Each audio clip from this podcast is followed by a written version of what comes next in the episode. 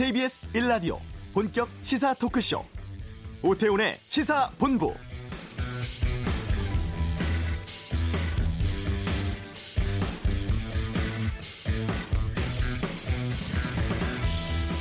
땅콩 회항, 물컵 갑질, 대학 부정 편입학, 폭행, 폭언 등 회장 일가가 각종 사건 연루된 기업 대한항공이 있죠. 오늘 오전에 있었던 주주총회에서 조양호 회장의 연임이 부결되었습니다. 그동안 2대 주주인 국민연금이 반대 의결권을 행사하기로 했고 외국인 주주, 기관 투자자, 소액 주주의 표심이 어디로 향할지에 많은 관심 쏠려 있었는데요. 이번 부결로 조양호 회장은 지난 1999년 대한항공 최고 경영자가 된 지 20년 만에 대표직에서 물러나게 됐습니다. 국내 최초로 주주권 행사에 따라서 오너 총수가 물러나는 오너 리스크에 따른 경영권 약화가 현실화된 사례로 남게 됐는데요. 오태훈의 시사본부 잠시 후 이슈에서 주총 현장에 참석을 했던 바른미래당 최입배 의원 연결해서 이번 결과에 대해 말씀 듣겠습니다. 지난 하노이 회담 불발의 이면에 대한 여러 이야기가 흘러나오고 있습니다. 이번 주 한반도 눈에서 분석해 보겠습니다. 2부 아는 경찰에서는 공개 수배로 전환된 부산 신혼 부부 살인 사건, 또 최근 발생한 묻지마 범죄에 대해서 짚어보겠습니다. KBS 라디오 오태훈의 시사본부 지금 시작합니다.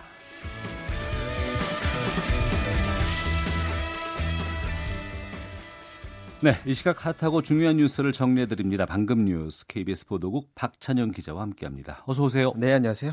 자, 지금 어떤 뉴스가 관심 받고 있습니까? 아, 조금 전에 언급하셨던 그 조양호 한진그룹 회장 네. 관련 기사가 가장 그 관심을 받고 있습니다. 잠시 뒤에 자세히 언급하신다고 하니까 네. 간단히만 말씀드리면 오늘 오전에 정기 주주총회 열렸는데 그 사내이사 연임안이 부결됐습니다. 찬성이 64.1% 반대가 35.9%로 어, 부결이 됐거든요. 어, 주총 참가 주주의 3분의 2 이상 동의 받아야 하는데 2.5% 정도 표가 모자랐습니다. 조양호 회장의 퇴진은 국민연금이 그 결정적 역할을 했는데 어제 국민연금이 반대 의결권 행사를 결정을 했었거든요. 네. 국민연금 지분율을 보면 11.56% 정도 돼요. 여기에 더해서 외국인 주주가 20.5%고 기타 주주들이 55% 되는데 조양호 회장과 그 일가 그리고가 가지고 특수 관계자들이 갖고 있는 주식이 한 33.35%인데 결국 조 회장과 특수 관계자들 빼고 그 2대 주주인 국민연금이 다른 주주들이 그 반대표를 던지는 데 결정적인 역할을 한 것으로 보연, 보입니다. 국민연금이 왜 반대했느냐 바로 조양호 회장 일가가 주주 가치를 훼손했다라는 건데요. 네. 횡령이나 배임 비롯해서 각종 혐의로 지금 수사받고 있는 일련의 악재들이 조양호 회장을 끌어내린 것입니다. 이번 결정은 그 국민연금 같은 기관 투자자들이 고객의 자신을 맡아서 어, 집사처럼 관리하는 그 고객을 대신해서 집사처럼 투자 기업의 의사 결정에 적극적으로 참여하도록 하는 스튜어드십 코드 시행 이후에 첫 번째 결과를 낸 그런 결과입니다. 네. 그리고 하노이 회담이 있기 며칠 전에 뉴스가 났었죠. 스페인 주재 북한 대사관에 이제 괴한들이 침입했다는 뉴스가 있었는데 이거와 관련해서 미 정보 당국이 관련이 있다 이런 자료가 공개가 됐다고요? 네, 그 스페인 고등법원이 공개했다 이렇게 지금 외신들이 잇따라 지금 보도를 내놓고 있는데요. 영화에서 지금 많이 봐왔던 일인데 이제 실제 진실이 뭐지 어 뭐지 하면서 더 궁금증이 더 증폭되는 일입니다. 지난 2월에 스페인 주재 북한 대사관에 개환이 10명이 침입을 해서 이중한 명이 사건 이후에 미국 연방 수사국 FBI와 어, 접촉을 했다라는 공식 문건을 스페인 고등 법원이 이제 공개를 했다는 거예요. 네. 2월 사건을 돌아보면 스페인 마드리드 외곽에 북한 대사관이 있는데 이때 괴한이 난입해서 직원들을 결박한 뒤에 북한의 그 각종 정보가 들어있는 컴퓨터 하드디스크하고 휴대폰을 뺏어서 달아났다라고 그때 외신에서 보도가 났었거든요. 예. 근데 그것도 닷새 뒤에 언론에 보도가 났고 당시 북한 대사관은 이 사건 관련해서 아무 일 없었다 이런 반응을 내놔서 도대체 사건의 실체가 뭔지 굉장히 궁금했었는데 네. 스페인 고등법원이 공개한 문서 내용을 보면 당시에 그 스페인 대사관에 침입한 사람들이 10명인데 이 중에 우리나라 사람도 있고 미국 사람, 멕시코 국적이 포함돼 있다라고 하고요. 그리고 여기에 한국 국적자가 있다고 하는데 이게 나중에 또 이제 논란이 될 수도 있는 부분인 것 같습니다. 이들 가운데 에이드리언 홍창이라는 이름의 멕시코 국적의 미국 거주자가 있는데 사건이 난 닷새 뒤에 이 해당 사건과 관련된 정보를 가지고 FBI와 접촉했다 이런 네. 내용이 담겨져 있습니다. FBI와 접촉을 했다는 건 사전 교감이 있었다는 겁니까? 아니면은 내가 이런 정보를 갖고 왔으니 나 이거 팔겠다 뭐 이런 건가요? 이 대사관까지 들어갔다는 건 이게 굉장히 위험 부담을 안고 이제 들어간 건데 네. 단, 단순히 정보를 뺏어서 그것도 미국하고 척을 지고 있는 어, 북한 대사관에 들어가서 직원들을 포박하고 또 정보를 빼내서 뒤에 이거를 미국에 팔기 위해 그렇게 들어갔다? 이게 쉽게 납득이 잘 안 되는 부분이죠. 그러니까요. 그리고 북한 대사관도 이들이 만약에 괴한이라면 괴한이 들어와서 자기들을 포박할 때까지 넉놓고 당했다. 음. 이것도 사실은 이해가 안 되는 부분입니다. 어, 결국 FBI가 이 과정에서 어떤 역할을 했을까 이게 굉장히 궁금한데 미 국무부는 어, 이번 괴한 침입 사건과 관련해서 자신들은 모르는 일이다 지금 부인을 했고요. 네. 정례 브리핑까지 해서 이 사건과 무관하다라고 공개적으로 언급했는데 본인들이 관련이 됐더라도 자신들이 관련됐다라고 말할 이는 분명히 없습니다. 결국에는 음. 어떤 정보를 노리고 들어갔느냐, 그리고 배후에 누가 있느냐 이런 부분들이 관심인데 이와 관련해서 어, 해외 유력 언론들이 각종 다른 배우설을 제기하고 있는데요. 네. 미국 워싱턴 포스트는 반북한 단체인 자유조선에서 저지, 른 거다라고 보도를 했고요. 어, 반북한 단체라면 만약 의심을 받지 않고 대사관 안에까지 들어갔다면 충분히 정보를 빼내서 가져 나올 수도 있을 것으로는 보여집니다. 네. 또 스페인 유력 일간지 어, 엘파이스는 침입자 10명 가운데 최소 2명이 FBI가 아니라 CIA와 관련된 사람이다. 이렇게 네. 보도를 했습니다. 그 방금 말씀해 주신 그 반북한 단체 자유조선이 개입됐다 이런 보도 말씀해 주셨는데 이 자유조선이라는 단체는 어떤 단체예요? 이게 혹시 기억하실지 모르겠는데 2017년 2월 그 김정일의 장남인 김정남이 암살이 된 이후에 예. 김정남의 장남 김한솔의 음. 거취가 문제가 됐었는데 그때 김한솔을 보호하고 있다 네. 이런 영상을 그 유튜브에 올렸던 단체가 있었습니다. 예, 그때 예, 당시 예. 그런 단체가 있었는데 요 단체가 바로 이 자유조선입니다. 어. 이 자유조선은 이것 말고도 북한을 탈출하는 주민들을 지원하는 사업도 하는 것으로 알려져 있고요. 인터넷 홈페이지도 있고 유튜브 채널도 운영을 합니다. 근데 이 자유조선이 어제 홈페이지에 뭘 올렸냐면 이번 침입 사건들은 본인들이 한 거다라고 지금 주장을 했습니다. 아, 주장을 했어요? 예. 어. 다만 언론에 난 것처럼 습격한 건 아니었고 대사관 안에서 어떤 긴급한 상황이 발생을 해서 대응한 것 뿐이다라고 했는데 도대체 그 긴급한 상황이 뭔지는 지금 알 수는 없습니다. 자신들은 대사관에 초대를 받아서 갔던 거고 언론 보도는 사실이 아니고 자신들이 누구를 묻거나 음. 때리거나 하지는 않았고 무기도 사용하지 않았다 이렇게 주장하고 있습니다. FBI와 관련에 대해서는 FBI가 자신들에게 요청을 해와서 상호 비밀 유지를 합의하고 어, 잠재적 가치가 있는 특정 정보를 FBI하고 공유했다.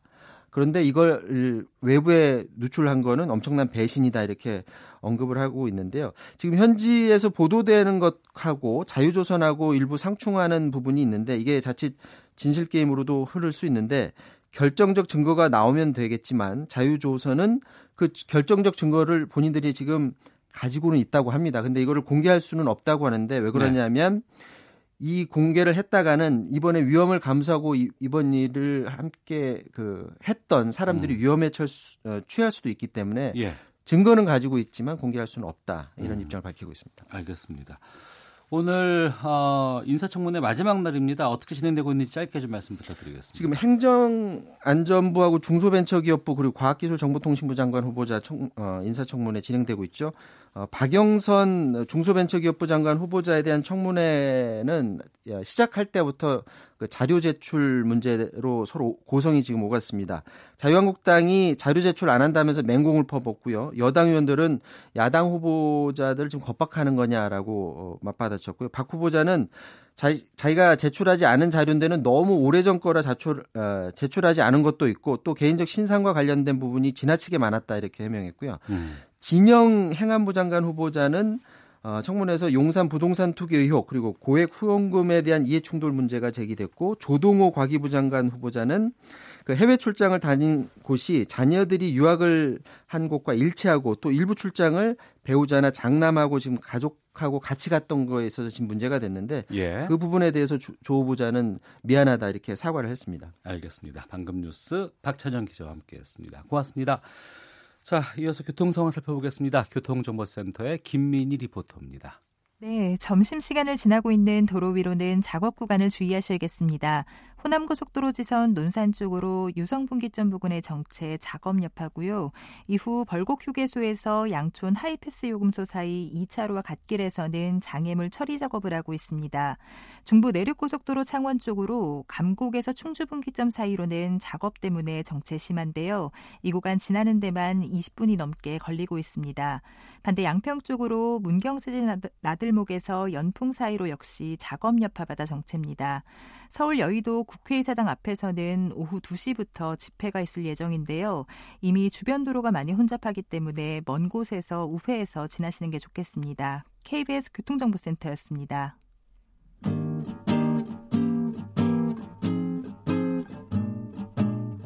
KBS 1라디오 오태훈의 시사본부 여러분의 참여로 더욱 풍성해집니다. 방송에 참여하고 싶으신 분은 문자 9730번으로 의견 보내주세요. 애플리케이션 콩과 마이케이는 무료입니다. 많은 참여 부탁드려요. 네, 앞서도 말씀드렸습니다만 조양호 한진그룹 회장 핵심 계열사인 대한항공의 경영권을 잃게 됐습니다. 아, 국민연금이 스튜어드십 코드를 적용해서 주주권을 발동한 첫 사례고 동시에 주주권 행사로 인해서 국내 기업 총수가 물러난 최초의 사건인데요. 아, 그럼 여기서 주주총회장에 참석을 했던 그 바른미래당 최입배 의원 연결해 말씀을 좀 나눠보도록 하겠습니다. 나와 계시죠? 예, 안녕하세요. 예. 대한항공 조양호 회장의 사내이사 연임안 부결됐는데 이번 결정 먼저 어떻게 평가를 하실지요? 어, 주주들이 불법 매긴을 한 그 재벌 총수를 이사회에서 이제 퇴출시킨 첫 사례입니다. 예. 그래서 특히 국민연금을 비롯한 이제 국내 기관 투자자들이 조양호 회장에 대해서 이제 반대를 해서 이런 결과가 나왔는데요. 이 그 수탁자 책임이라고 하는 스튜어드십 코드 도입의 효과이고 또 주식회사의 주주이자 유권자인 주주들이 어, 이번에 힘을 제대로 발휘해서 효과를 이제 어, 성과를 냈다라고 생각합니다. 그래서 이번을 계기로 네. 그 재벌 총수들의 전횡적인 경영을 고치는 그런 이제 지배구조 개선, 재벌 개혁, 경제 민주화에 좀 새로운 출발이 되었으면 하는 바람입니다. 네. 제가 주총 사진 현장, 아, 현장의 사진을 보다 보니까 그 최이배 의원께서 거기에 계시길래. 예. 왜 거기가 계신가 싶기도 하고 어떤 이유로 참석을 하게 되셨는지도 좀 알려주세요. 예. 어, 제가 국회 오기 전에 그, 어, 소액주주 운동, 재벌 개혁 운동을 꾸준히 해왔습니다. 올해로 한 20년 동안 이렇게 재벌 개혁 운동을 하고 있는데요. 예. 이제 그러는 동안에 그 주주총회도 많이 갔었습니다. 그래서 음. 아마 그 주주총회 가장 많이 간 사람 중에 한 사람 아닐까 싶은데요. 네. 그 작년부터 이제 그 국민연금 등 기관 투자자들이 이제 스터디스 코드를 도입을 해서 시행을 하게 되고 이번 주총이 이제 그 어떻게 보면 첫 시험장이 될 것이다라고 생각했고 어. 여기서 좋은 성과가 나야 앞으로 이 제도가 어, 잘 될 것이다, 유지 발전할 수 있을 것이다라고 이제 생각이 들어서, 예. 어, 저라도 도움이 될 수 있으면, 어, 뭐라도 힘을 보태야겠다라고 생각을 했었는데요. 네. 마침 이제 뭐 아시다시피 그 대한항공의 조양호 회장 일가의 여러 가지 갑질 문제 등 이제 심각하게 이제 언론들에 나오고 국민들의 공분을 샀지 않았습니까? 그래서 네. 이번에 그 재벌 개혁 운동을 같이 했던 많은 분들이 그 대한항공의 정상화를 위해서 이제 그 주총 참석을 어, 추진했었고요. 네. 그래서 저도 직접 거기에 이제 어, 참석을 해서 국회의원 신분이라보다는 이제 주주의 대리인으로서 가서 어. 어, 대한항공의 지배 구조를 개선할 수 있는 여러 가지 제안들을 하고 문제점을 지적하려고 어, 가서 오늘 현장에서 발언도 하고 어, 좀 약간의 뭐 이제 어, 논란이나 뭐 이런 그 소란도 좀 있었습니다. 예. 그 논란과 소란은 어떤 것 때문에 생긴 겁니까? 어, 이제 제가 그 조양호 회장의 이제 문제점들을 이제 지적을 했고 예. 그 부분에 대해서 어, 일부 의견을 달리하는 주주들, 주주들이, 주주분들이 저한테 이제 고성을 지르면서 발언을 방해를 하고 음. 또, 어, 저는 그 사회를 맡은 주총의 의장이 그 주주의 발언권을 보장하지 않고 오히려 네. 그 뭐랄까요? 좀 쓴소리 듣기 싫은 소리를 음. 오히려 중단시키려고 하면서 어 저는 이제 논란 그 좀 소란이 생겼었는데요. 네. 어, 그런 부분에 대해서는 아직도 우리나라 재벌 대기업들이 이런 주주들의 어- 얘기를 제대로 듣는데 어, 열린 자세를 가지고 있지 않다. 그리고 어, 심지어 그런 게 쓴소리라고 해도 달게 좀 듣고 회사의 경영에 반영을 시켜줘야 되는데 네. 오히려 그런 거를 막고 또 방해하는 주주들을 방치함으로써 어 이렇게 주주총회 원활한 진행은 오히려 제대로 어, 이렇게 못한 것을 보면서 음. 아직도 우리나라 재벌들 바뀔 게 많, 많다라는 생각을 했습니다. 네. 그러니까 주주의 3분의 2 이상의 동의를 얻어야 연임할 수 있는 거 아니겠습니까? 예, 그렇습니다. 이거는 원래는 보통 이제 과반수면 되는데요. 예. 그 대한항공은 그 정관에 그거를 어, 3분의 2로 기준을 높여놨습니다. 이제 음. 본인들이 어떻게 보면은 이제 그 주주를 해임시키는 것을 곤란하게 하거나 네. 아니면 또는 다른 어 소액 주주들이 추천한 이사들이 선임되는 것을 어렵게 만들려고 음. 이런 규정을 만들어 놨는데 그게 네. 거꾸로 이제 조양우 회장의 어 재선임의 발목을 잡게 되는 아. 그런 상황이 된 거죠. 예. 그러니까 찬성 퍼센트를 보니까 64%여서 2% 사, 차이로 이제 부결이 된 건데 네. 가능할 거라고 예상은 하셨어요? 어, 어제 국민연금이 굉장히 이제 논란 끝에 어, 대, 조양우 회장 재선임에 이제 반대한다는 결정을 내린 순간 네. 어, 굉장히 희망적으로 생각했습니다. 어, 그 전에 이제 이런 그 주주총회 안건에 대해서 의결권 찬반에 대한 의견을 제시해주는 그 어, 의결권 권유 기관들이 있습니다. 뭐 네. 대표적으로는 해외에 있는 ISS라는 기관이 있고요. 또 국내에는 서스틴 베스트 또는 좋은 기업 지배구조 연구소라는 기관들이 있는데요. 이런 기관들이 다 모두 다 하나같이 조양호 회장의 재선임에 대해서는 반대 의견을 줬습니다. 어. 그럼 이런 그 의견들을 그 서비스를 받아보는 음, 기관 투자자들은 대부분 여기에 따르는 게 과, 어, 보통인데요. 그러다 예. 보니까 상당 부분 많은 기관 투자자들이 반대를 할 것이다라고 예상을 했었는데 하지만 이제 가장 큰 어 그 주주인 기관 투자자인 어 국민연금이 반대를 해줘야 그게 이제 달성이 되는데 음. 이제 그것 때문에 어 과연 될까라는 고민 저기 그 좀 생각을 했는데 어제 네. 반대를 국민연금 해줌으로써 결국은 어, 굉장히 희망적으로 받고 어, 결국은 성공을 하, 하게 된 것 같습니다. 네. 음. 그러니까 국민연금이 연임 반대 의사를 표명한 게 좀 주요했다고 볼 수 있을 것 같은데요. 예. 그런데 여기서 이런 부분이 있어요. 또 국민연금이 상당수의 기업의 주식을 상당히 많이 갖고 있는 곳인데 예, 국민연금 결정에 따라서 기업의 경영진이 바꿀 수도 바뀔 수도 있다. 국가가 예, 예. 개별 기업의 경영에 지나치게 개입하는 것이 아니냐 이런 비판에 대해서는 어떻게 말씀을 하실까요? 어, 국민연금을 이제 당연히 뭐 국가 기관으로 볼 수는 있는데요. 네. 어, 본질적으로는 국민연금은 하나의 기관 투자자이고 주주입니다. 그래서 그 회사의 주주로서의 당연한 권리를 행사를 해야 되는 것이고요. 그리고 그 주주들에게 어, 인정받지 못하는 회사에서 이사 후보를 낸다는 것 자체가 네. 어, 결국은 문제였던 거죠. 그러니까 어, 조양우 회장이라는 굉장히 불법행위에 대한 문제점들을 가지고 있는 어, 경영진이었기 때문에 이사 후보였기 때문에 국민연금이 반대한 것이지 네. 뭐 국민연금들이 무슨 재벌들을 귀찮게 하려고 또는 못 살게 하려고 반대한 것이 아니거든요. 음. 어, 그래서 당연히 어, 주주로서의 권한을 권리를 행사하는 국민연금이 제 역할을 하는 것이 맞다라고 생각을 하고요. 예. 어, 이것은 뭐 우리나라의 어, 국민연금이나 기관 투자자들이 안 하더라도 해외의 많은 기관 투자자들이 결국은 하게 되거든요. 그래서 예. 저는 오히려 해외 투자자들에 끌려다니기보다는 우리 국내에서 어, 기관들이 더 적극적인 목소리를 내므로써 그, 그 우리 재벌들이 어, 빨리 지배 구조를 개선하고 어, 좋은 방향으로 이렇게 우호적인 주주들과의 관계를 맺었으면 좋겠다라고 생각을 합니다. 네. 이 조영호 회장이 경영권을 잃게 된 것. 그러면 앞으로 대한항공은 어떤 체제로 운영되나요? 아, 저 지금 이제 경영권을 잃었다고 말씀하셨는데요. 예. 그것도 이제 굉장히 저는 어 좀 과도한 표현이라고 생각합니다. 그러니까 이사회에서 뭐 퇴출되었다라는 정도 수준이면은 저는 어. 적정한 표현이라고 생각하고요. 예. 조양우 회장이 오늘 이사에 선임이 되지 않았다고 해서 경영권을 모두 잃었다라고 볼 수는 없거든요. 왜냐하면은 어, 예, 예. 이미 조양우 회장은 대한항공과 한진그룹의 여전히 재벌 총수이고 어 가족들이 또 경영에 참여를 하면서 어. 여전히 그 영향력을 행사할 수 있는 지배권을 가지고 있는 겁니다. 그래서 네.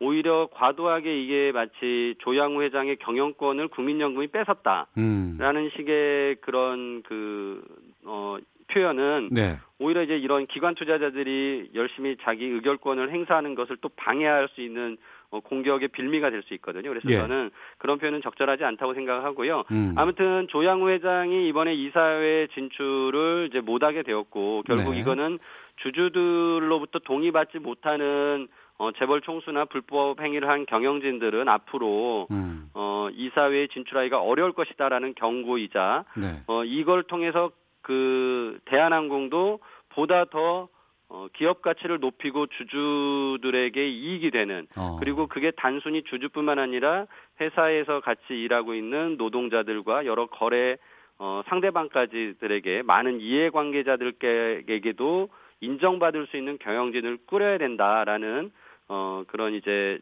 어, 사인이 되었다라고 생각을 합니다. 예. 네.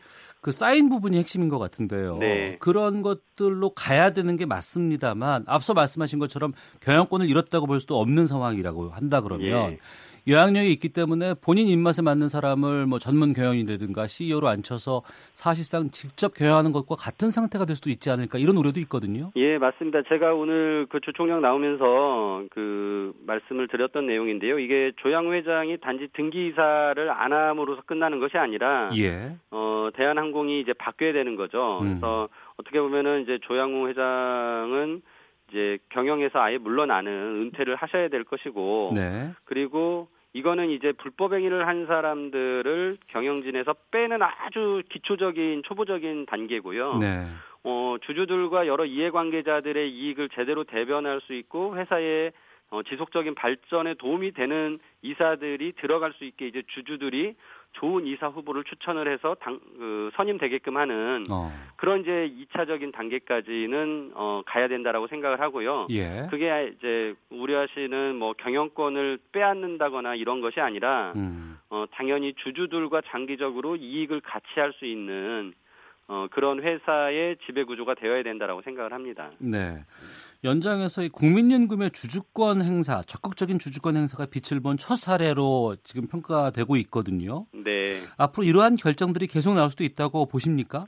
어, 저도 그런데 이제 이게 그 굉장히 진통 끝에 이 결론이 나온 거였거든요. 지난주에는 현대그룹의 현대 엘리베이터 현정은 회장이 재선임할 때 네. 그 현정은 회장도 회사에 굉장히 많은 그 손해를 끼쳐서 주주들의 이익을 훼손한 경영짐에도 불구하고 어, 적극적으로 반대 표결을 안 했어요 국민연금이 음. 오히려 그때는 기권을 함으로써 그냥 현정은 회장이 선임되는데 도움을 줬었거든요. 그래서 예. 이번 한 번의 사례만으로 완벽하게 국민연금이 계속적으로 이런 행태를 보일 거라고 기대하기는 어렵고요. 예. 어, 하지만은 이제 이런 분위기, 사회적 분위기나 경험들이 계속 축적이 되면서 국민연금도 어, 이제는 보다 어, 주주 친화, 주주의 관점에서 그리고 그 주주가 결국은 이제 국민들이겠죠. 어, 국민들의 관점에서 의사결정을 할 것이고 이거에 다른 기관 투자자들도 영향을 많이 받을 것이다라고 생각을 합니다. 알겠습니다. 예. 어, 인터뷰 도중에 문자가 많이 오고 있는데 4546님 대한항공 가족들은 탈세와 밀수도 처벌해야 합니다라고 의견 주셨고 예. 7060님 최이배 의원님께 박수를 드립니다. 의로운 일 하셨네요라고 의견 보내주셨는데요. 예. 그 그동안 이 상법 개정안이라든가 공정 경제에 대한 소신 남다르다는 것 저희들 많이 좀 이렇게 접할 수 있었는데 다음에 예. 정치와투에서 또 뵙겠습니다. 예, 다음 주에 뵙겠습니다. 예, 감사합니다. 고맙습니다. 대한항공 주주총회 현장에 있었던 바른미래당의 최이배 의원 연결에 말씀 들었습니다. 헤드라인 뉴스입니다. 올해 1월 출생아 수가 1월 기준으로 월 단위 통계 작성이 시작된 이후 최저를 기록했습니다. 혼인 건수도 1월 기준으로 가장 적었습니다. 강경화 외교부 장관이 현지 시간으로 오는 29일 미국 워싱턴에서 마이크 폼페이오 미 국무장관과 만나 하노이 북미 정상회담 이후 상황에 대한 대응책을 논의합니다. 대한항공 주주총회에서 조양호 한진 회장의 이사 선임이 부결된 데 대해 정경련은 유감 입장을 밝혔습니다. 금융위원회가 올해 중점적인 업무 목표로 가계부채의 안정적 관리를 위해 가계부채 증가율을 5%대로 억제하겠다는 입장을 재차 드러냈습니다. 지금까지 라디오 정보센터 조진주였습니다.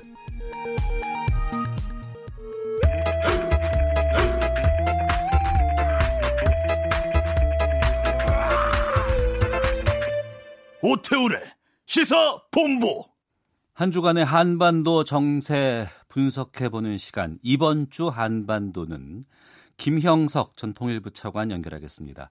안녕하십니까? 네, 안녕하십니까? 예. 먼저 개성 남북 공동 연락 사무소 이야기부터 좀 해보겠습니다. 네. 금요일에 북한 측 인력 철수하겠다고 통보가 왔었고 또 우리 네. 직원들이 월요일 날 출경할 때 이건 또 동의를 해줬어요. 네, 네. 그 이후에 또 일부 북한 측 인력들이 계속 그 남북 공동 연락 사무소에 출근을 하고 있습니다. 예, 그래서 운영 중에 있는 거죠. 예, 네. 이런 북한 측의 행동, 이런 변화들 어떻게 해석을 해야 될까요? 그 일단은 이제 북한 측이 이제 속도감 있게 지금 현재의 상황에서 대응을 하고 있다라고 볼 수가 있을 것 같아요. 네. 그러니까 금요일 날 공동 연락 사무소에서 북한 측 인원이 이제 철수하겠다라고 입장을 통보한 것은 여러 가지 이유가 있지 않겠습니까? 네. 일단은 이제 미국이 제재를 발표하고 거기에 대한 이제 반발 그리고 또 그동안 이제 미국이 이제 북한의 입장대로 좀 변화할 수 있도록 이제 우리 측에서 좀 적극적으로 설득을 해줬으면 좋겠다. 네. 그런데 그게 뭐 여러 장관들 이야기 들어보면 뭐 제재 틀에 산다 이런 쪽으로 해서 거기에 대한 불만감의 표출 이런 걸로 해서 이제 일단은 이제 남북 관계의 조치를 가지고 이제 미국과의 협상할 할 때의 그 카드로서 활용을 했다는 거죠. 네. 일단은. 네. 그런데 이제 금요일 날 하고 난 다음에 쭉 전반적인 여론의 분위기가 이게 남북 관계가 그러면 완전히 단절되는 거 아니냐. 그래서 어. 어떻게 보면 남북 관계 문이 닫히면 북한이 미국과의 협상하는데도 결코 유리하지 않거든요. 예. 그런 이제 여론 분위기가 형성되는 것도 있고 그리고 또 때마침 또 트럼프 대통령이 이제 트위터를 통해서 추가적인 제재 조치를 하지 않겠다라는 음. 게 있었어요. 그러니까 여기에 대해서 신속하게 반응한 거죠. 그러니까 금요일 날 하고 난 다음에 이제 그다음에 이제 월요일 날 이제 그 그러한 그 우려라든지 또 일종의 보면 이제 열차로 오면 이제 이탈할 수 있는 그런 가능성을 이제 북한 스스로가 이제 차단했다는 측면이 있는 거죠. 그래서 네. 일단 보면 이제 북한도 나름대로의 그 이제 현재의 상황을 이제 관리하고 있고 거기에 대해서 좀 속도감 있게 지금 어 반응을 보이고 있다. 이제 그런 쪽으로 해석도 가능하다고 생각합니다. 네. 그러면 이러한 행보들이 성공을 했다고 봐야 될까요? 아니면 또 한편으로는 또, 어, 좀 남북 간의 한 라인 넘어서서 상시적인 면대면 소통 창구를 열었다는 측면에서 예. 평가가 높았었는데 그 부분에 예. 대해서도 좀 약간 우리가 위태롭다라고 반색할 수도 있지 않은 생각이 들기도 하거든요. 약간 그런 부분은 이제 좀 마이너스죠. 근데 이제 북한도 처음에는 예. 이제 북측 인원만 철수하고 남측 인원은 뭐 잔류해도 좋다라고 했기 때문에 네. 그런 이제 남북 관계의 그 소통 채널이 중단된다라고까지는 이제 의도하지 않았던 것 같아요. 근데 음. 이제 전체적인 그런 여론의 분위기는 이게 뭐 면대면 소통했다가 북한이 일방적으로 이걸 중단하는 게 아니냐 이런 네. 취약성이 있다라는 걸 이제 드러내주는 음. 이제 결과적으로 이제 그러한 이제 부정적인 그런 여파도 어 생긴 게 지금 현실입니다. 그래서 네. 우리는 제가 봤을 때 보면 이제 일단은 채널을 다양하게 좀 가질 필요가 있거든요. 워낙 네. 한쪽에만 집중되다 보면 상황에 따라서 그게 중단돼 버리면 이제 먹통이 되지 않습니까? 그러니까 채널을 좀 다양하게 구축을 하고 그리고 그 속에는 이제 당국 간의 차원도 필요하지만 민간 차원의 채널도 저희가 또 하나 또 만들 필요도 있어요. 그리고 네. 또 국제사회와의 그 국제사를 통한 채널도 이제 만들 필요가 있다. 이런 부분에서 이제 저희가 좀 고려를 해야 되겠죠. 네.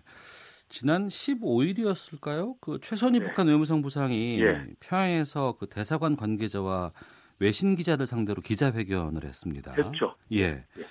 여기서 트럼프 대통령이 하노이에서 스냅백을 전제로 합의하려고 했는데 네. 볼턴과 폼페이오의 반대 때문에 무산됐다는 취지의 발언이 나왔습니다. 예, 네. 이 스냅백이라는 게 뭡니까? 원래 이제 무역 쪽에서 나오는데요. 이제 관세와 관련해서 이제 이제 일종의 합의사항을 제대로 이행하지 않으면 네. 이제 오히려 관세를 다시 또 부과하겠다 이제 이런 거란 말이죠. 그러니까 이제 그게 유출하면 이제 제재와 관련해서도 이제 제재를 이제 해제해주겠다라고 하다가 어. 이제 그런데 상대방이 예를 들어서 이제 북한의 경우에 비핵화를 제대로 안 한다 그러면 다시 또 제재를 이제 부과한다는 의미죠. 네. 그러니까 조건부 이제 해제다. 어. 이제 그걸 그렇게 이해하시면 되겠습니다. 예. 근데 그 이 스냅백 그 조건부 제재 해제로 네. 서로 간에 의기 의사소통은 됐다는 얘기 아니겠어요? 그러면은.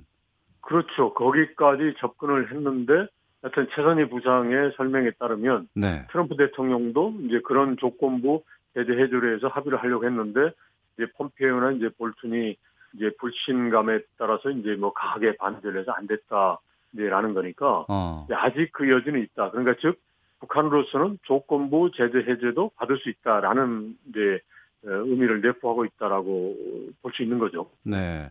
그런데 여기에 대해서 이제 미국 쪽의 입장도 좀 들어봐야 되지 않겠습니까? 네, 네. 미국 쪽은 하노이 협상은 몇몇 개인에 의해 이루어진 것은 아니다. 그러니까 결렬이 네. 트럼프 대통령의 뭐 전략이다. 이렇게 해명을 하고 나섰는데 이 행간을 좀 말씀해 주세요. 어, 이제 결과적으로는 그렇게 설명을 해야 되죠. 그게 뭐 대통령이 대통령의 생각과 달리 이렇게 했다 그러면 안 되는 거 아닙니까? 예, 예, 예. 그것도 당연히 이제 트럼프 대통령도 동의를 했고 이제 트럼프 이제 그런 하나 팀의 한 그 소위 그 group thinking 그 집단 결정의 결과물이다라고 설명을 해야 되겠죠. 어. 이제 그렇지만 현실적으로 보면 어떤 사안에 보면 여러 가지 이제 참모라고 하더라도 이제 그 상황을 판단하고 또 그다음에 올바른 해법에 대한 의견이 다를 수가 있거든요. 네. 그래서 그걸 보면 이제 차이가 있을 수도 있다라는 거고 지금 객관적으로 보면 이제 볼튼과 같은 이제 강경한 입장을 가진 세력도 있고 음. 그다음에 또 다른 세력도 있는 거니까 거기에다가 트럼프 대통령은 뭔가 결과를 좀 가져와 보겠다라는 이제 그런 어떻게 보면 참자적 입장에서 두 개의 입장을 상황에 따라서 활용을 하는 거죠. 네. 그러니까 이제 북한하고 대화가 필요할 때는 폼페이오라든지 어떻게 보면 좀 약간 대화파를 내세웠고 음. 그게 아닐 때는 이제 볼튼을 내세우는 거 아닙니까? 네. 그거는 이제 트럼프 대통령이 상황을 봐서 어느 쪽을 활용하는 게 이제 적절한지 그런 음. 이제 선택의 문제겠죠. 그래서 네. 여튼 지금은 명백히 보면 트럼프 대통령도 합의를 할 수 있었지만은 이거 했다가는 이제 국내에 들어가면 별 도움이 안 되니까 음. 그래서 그냥 이러셨다라는 거 아닙니까? 그러니까 이제 최선희 부장이 한 대로 조건부에서 트럼프 대통령이 그래 이 정도 한번 받아볼까라고 했을 가능성이 높아요. 그런데 네. 이제 월턴이라든지 이제 입장에서 보면 아 이거 북한이 이게 영변만 하지 뭐 플러스 알파가 없지 않느냐 음. 이거 가지고 하면 오히려 이제 국내 가서 더 어려울 수도 있다. 네. 뭐 이런 조언과 함께 이왕 영변만 가지고는 안 된다. 영변 플러스 알파를 이번에 확실하게 해야 된다. 소위 그 빅딜인 거죠. 해야 된다라고 이제 강하게 이야기를 했겠죠. 그래서 그런 상황에서 트럼프가 트럼프 대통령이 그래 그러면 지금 상황 이쪽으로 가야 되겠네라고 선택을 하지 않았을까라고 생각합니다. 그 저는 이번 그 최선희 부상의 기자회견에서 가장 좀 재밌었던 대목이 이건데요. 예, 예. 그러니까 그 비핵화 협상에 대해서 미국 아, 그 북한 내에 많은 반대와 도전에 맞선 결정이었다. 그러니까 예. 절대로 핵을 포기하면 안 된다는 수천 통의 청원 편지들이 있었다. 이런 발언이 나왔거든요. 네. 북한의 내부에 이견이 있다는 것을 이렇게 기자회견으로 밝힌 적이 있습니까? 어, 거의 없죠. 그러니까 이제 북한 체제 특성상 보면 최고 지도자 결정하는 것에 대해서는 이제 아주 일관되게 이제 행동을 같이 하는 거니까 예. 이렇게 이제 반대된 차원이 있다라는 것은 매우 이례적입니다. 네. 근데 이제 왜 이걸 했을까라는 음. 거는 제가 보기엔 이럴 것 같아요. 일단 내부에서도 이러한 이제 반대가 있다. 그리고 네. 특히 김정은 위원장은 잘못한 것은 솔직히 잘못했다라고 이야기를 했거든요. 그러니까 어. 김정은 위원장의 스타일을 보면 이건 충분히 가능해요. 이런 반대도 있음에도 불구하고 나는 비핵화를 하기 위해서 이렇게 갔는데 음. 이제 트럼프 대통령 당시는 정치적으로 반대한 사람이 있는데 이걸 나처럼 극복을 하고 해야지 왜 못하느냐. 네. 이러한 이제 트럼프 대통령에 대한 이제 그런 하나의 메시지가 있을 수 있고요. 예. 그다음에 또 하나는 이제 경우에 따라서는 이제 내가 하는데도 이게 김정은 위원장이 하는데도 한계가 있다. 계속적으로 이제 소위 강도적인 요구, 북한 표현을 하면 강도적 요구를 하면 이렇게 갈 수도밖에 없다라는 하나의 이제 경고의 메시지도 같이 담은 게 아닌가 싶습니다. 네. 스티브 비건 대표가 극비리에 중국을 방문 중인 사실이 뒤늦게 밝혀졌습니다. 예. 그러니까 네. 중국을 통해서 북한과의 대화 채널 복원해 보겠다는 시도인 것인지 예. 궁금한데 예. 어떻게 전망하세요? 그 두 가지겠죠. 일단 결국은 이제 미국의 셈법을 보면 네. 최대의 압박과 외교 아닙니까? 이제 볼튼의 경우도 이제 외교의 문은 열려 있다고 그랬어요. 그러니까 일단 지금은 최대의 압박을 해야 된다라고 생각하는 것 같아요. 그러면 그 최대의 압박을 할 수 있으려면 중국의 협력이 필요하니까 그걸 우선 이제 중국으로부터 협력을 확실히 이제 다잡기 위한 측면과 함께 이제 중국하고 북한하고 이제 소위 합동 참모부라고 해서 서로가 긴밀하게 소통이 되니까 네. 이제 중국을 통해서 북한이 변화할 수 있도록 뭔가 좀그 영향력 행사하고자 하는 그런 이중적인 이제 목적을 갖고 지금 중국을 방문하고 있는 게 아닌가 싶습니다. 네. 우리 쪽에서도 여러 가지 뭐 남북 관계 복원하기 위해서 또 북미 관계 네. 복원하기 위해서 여러 가지 전략들 지금 꾀하고 있을 것 같은데 어떤 것들이 있다고 보시는지 간단히 말씀 부탁드릴게요. 일단은 이제 중요한 것은 이제 그 미국과 이제 북한의 저 입장을 이제 확실하게 이제 상대방에게 설명을 하면서 이제 서로가 이제 받아들일 수 있는 안을 제시를 해줘야 되거든요. 네. 그러니까 기본적으로 그거는 이제 포괄적인 합의가 돼야 되지 않겠습니까? 네. 비핵화도 네. 그러면서 이행은 단계적인 이행 이게 가장 현실적이고 네. 지금 상황에서 보면 양쪽이 받을 수 있을 것 같아요. 그래서 음. 이때는 우리가 이제 미국과 북한에 대해서 보다 더 적극적인 소통을 하면서 이제 한 걸음 한 걸음씩 가는 쪽으로 네. 그러니까 네. 쓸데없이 이탈하지 마라 이런 소통이 중요하다고 생각합니다. 예, 알겠습니다. 예. 오늘 말씀 고맙습니다. 네, 고맙습니다. 이번 네. 주 한반도는 김형석 전 통일부 차관과 함께 했습니다. 잠시 후 2부 아는 경찰 2년 10개월 만에 공개 수사로 전환된 부산 신혼부부 실종 사건 짚어보도록 하겠습니다. 뉴스 들으시고 잠시 후 2부에서 뵙겠습니다.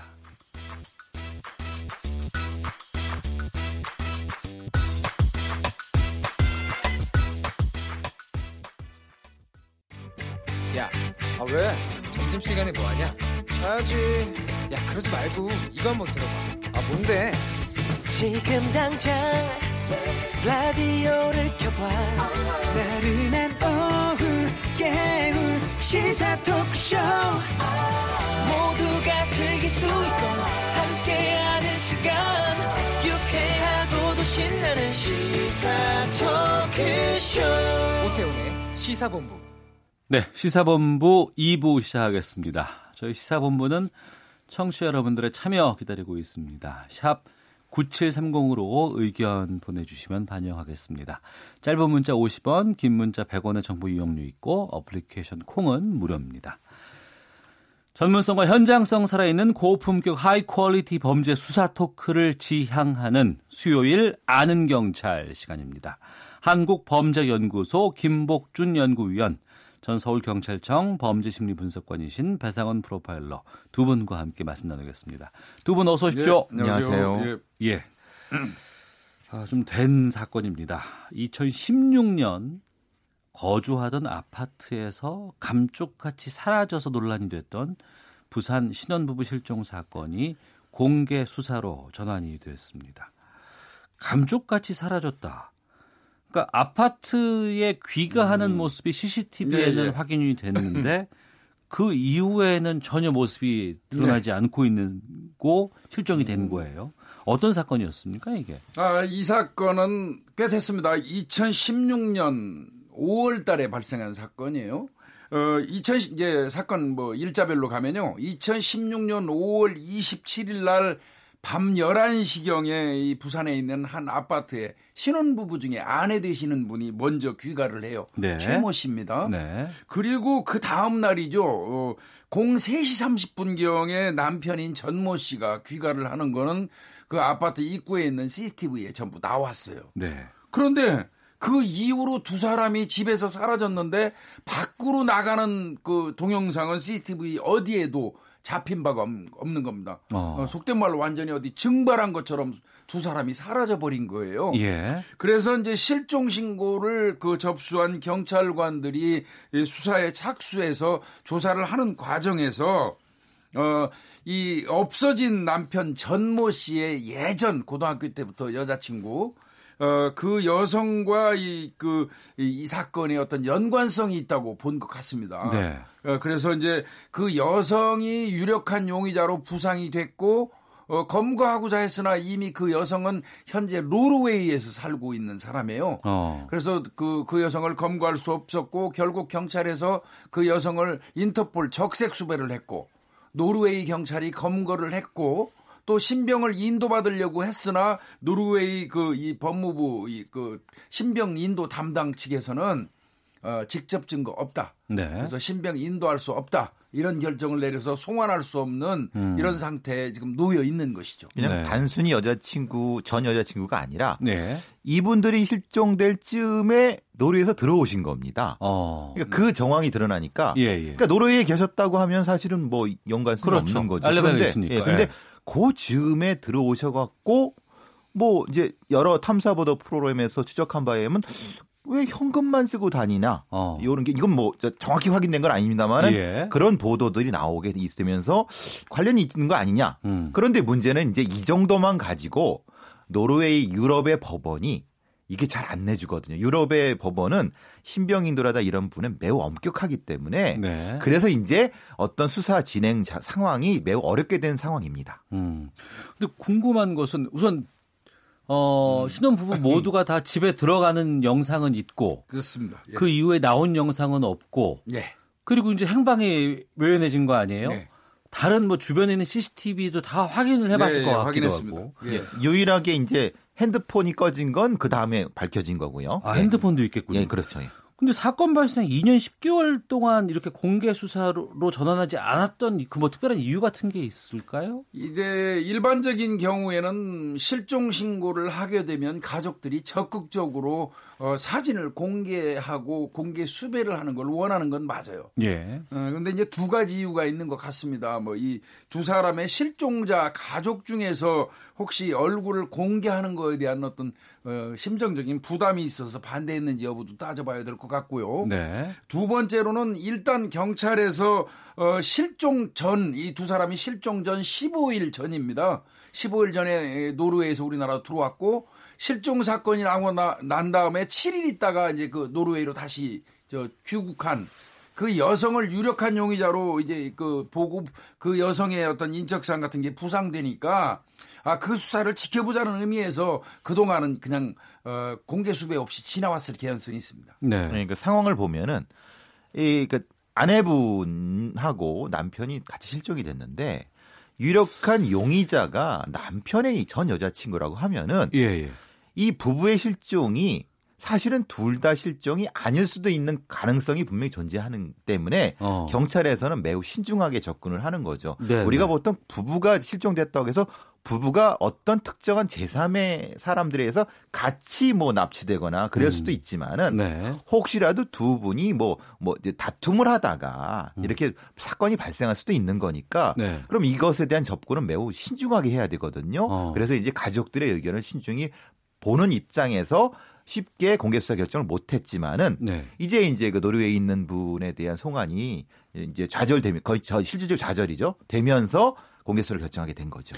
근데 이렇게 행방이 묘연 그 두 명이나 되는데 예.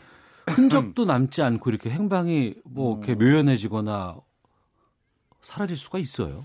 이게 이제 예, 혹자는 그래요. 어떻게 CCTV가 있는데 들어갈 때는 두 사람이 보이는데 나갈 때는 어, 무슨 재주로 흔적도 없이 CCTV에 잡히지도 않고 나갈 수 있느냐. 예. 이거 정말 이상하다 이렇게 얘기하시는데 에, 이게 적정한 방송에서 적정한 이야기인지 모르겠습니다만은 솔직히 말해서 어, CCTV가 아파트에 설치됐다고 해가지고 사각지대가 없는 건 아니에요. 음. 어, 저희 같이 수사하는 사람들은 이제 뭐 그런 부분 사각지대를 뭐 나름대로 상당히 연구도 많이 하고 합니다만은 네. 뭐 이제 뭐 쉽게 얘기한다 그러면 어 그렇게 그 흔적 없이 나갈 수 있는 사람은 그쪽 지리에 밝은 사람일 거고요. 그렇겠죠. 그, 네. 그리고 CCTV의 위치를 근거로 해서 수없는 시뮬레이션으로 이를테면 뭐 벽에 납작 붙어가지고 요리조리 가는 방법을 1차 터득해 본 사람이라면 어. 불가능한 게 아니거든요. 예. 다만 이제 이거는 문제는 두 부부가 그런 식으로 뭐 어, 어, 이렇게 예, 사각지대를 찾아서 은밀하게 벽에 붙어가지고 귀신처럼 빠져나갈 수 있었느냐. 음. 이 부분에는 개인적으로는 저는 조금 이해는 안 가는 부분이 있기는 해요. 그럼 만약에 그 부부가 이렇게 몰래 나갔으면은 네. 이건 실종은 아니죠. 그렇죠. 자발적인 도피죠, 그렇죠. 말하자면. 음, 음. 그러니까 그러면 만약에 자발적 도피라고 하면은 네. 본인들의 가족한테는 어떤 형태든 연락을 하고 뭐 이랬을 텐데 지금 그런 상황은 경찰에서도 별로 보이지 않으니까 네. 그러면 사실은 그래서 그래서 이제 결정적으로 실종이다라고 하는데 뭐 탐사 프로그램에서 실제로 그 사각지대에 있는가를 이제 여러모로 이제 음. 실험을 해보니까 네. 가능하다라는 어. 것이 뭐 아주 좀 복잡하지만 가능하다까지는 나왔습니다. 그러니까 최근에 사람의 동선 같은 거 파악할 때 제일 많이 나오는 게 휴대전화잖아요. 네 그렇습니다. 남편의 휴대전화가 있었을 것이고 네. 부인의 휴대전화가 있었을 것 같은데 네. 이게 각각 다른 곳에서 꺼졌다면서요? 그렇습니다. 이 남편의 휴대전화는 부산에서 꺼졌고요. 예. 같은 날 그 아내의 휴대전화는 서울에서 어, 꺼졌어요. 예. 어, 그렇다면 이제 이거는 어, 시간대를 좀 따져봐야 되겠죠. 음. 부산 그 어, 부산과 서울 그 이동 가능성을 따져봐야 되는데 네. 부산에서 남편 휴대폰이 꺼진 시간이 뭐 만약에 1시라고 그러면 어, 서울까지 4시간 정도 걸린다고 그러면 5시에 서울에서 켜졌다면 어, 한 사람이 이동했을 수도 있어요. 네. 그런데 그게 터무니없이 가깝다면 음. 그러면 범인은 둘 이상이라고 봐야죠. 네. 그리고 이제 혹시 가능성도 사실 비싼 휴대폰 같은 경우는 이제 뭐 뭐니 흘렸으면은 그걸 갖다가 파는 사람들도 있으니까 음. 그 가능성도 사실 경찰에서 많이 검토를 했을 겁니다. 네. 근데 그런 부분들을 제외하고도 사실은 좀 이상한 상황이죠. 왜냐하면 음. 이게 분리돼서 이동했다는 부분은. 예. 공개 수사로 전환이 음. 됐기 때문에 저희가 말씀을 드립니다. 2016년 거주하던 부산 아파트에서 사라진 신혼부부 최성희 전민근 씨를 보셨거나 보신 적이 있으신 분은 112나 가까운 경찰서로 신고하시면 될 것 같은데요. 이 실종 당시에 수상한 행적들이라든가 아니면은 어 우리가 이런 것들을 좀 확인해 보면 좀 도움이 되실까 되지 않을까라는 부분들은 어떤 걸 좀 짚어보면 좋을까요, 저희가? 아니 그러니까 이제 이 경찰에서 어, 이 남편 전민근 씨하고 그 전에 사귀던 여성, 이제 경찰에서 유력한 용의자로 보는 여성에 대해서 상당히 심도 있는 수사를 진행을 한 겁니다. 네. 아까 말씀드린 것처럼 그 여성은 어, 이 두 사람이 늦은 결혼입니다. 음. 나이가 30이 그 훨씬 넘어서 거의 40줄에 가까운 무렵에 이 결혼을 했는데 네. 이 두 사람이 결혼을 하는 하고 난 이후에도 이 전 여자 여자 애인이었던 지금 노르웨이에 있는 여성이 엄청나게 협박을 많이 했었어요. 아 그런 정황들이 어, 있었군요. 잘 살아보자 하는 거에서부터 시작해서 예. 아그 여성도 본인이 먼저 결혼을 해가지고 먼저 결혼을 해서 아이를 낳았다가 아이가 사망한 게 있는데 음. 그 아이가 사망한 부분에 대해서 이쪽에다가 내 아이는 지금 냉동 보관하고 있다. 음, 가만히 있지 않겠다는 등등의 어떤 그 위협적인 그 이 문자 같은 게 있었기 때문에 유력한 용의자로 봤던 것이거든요. 예.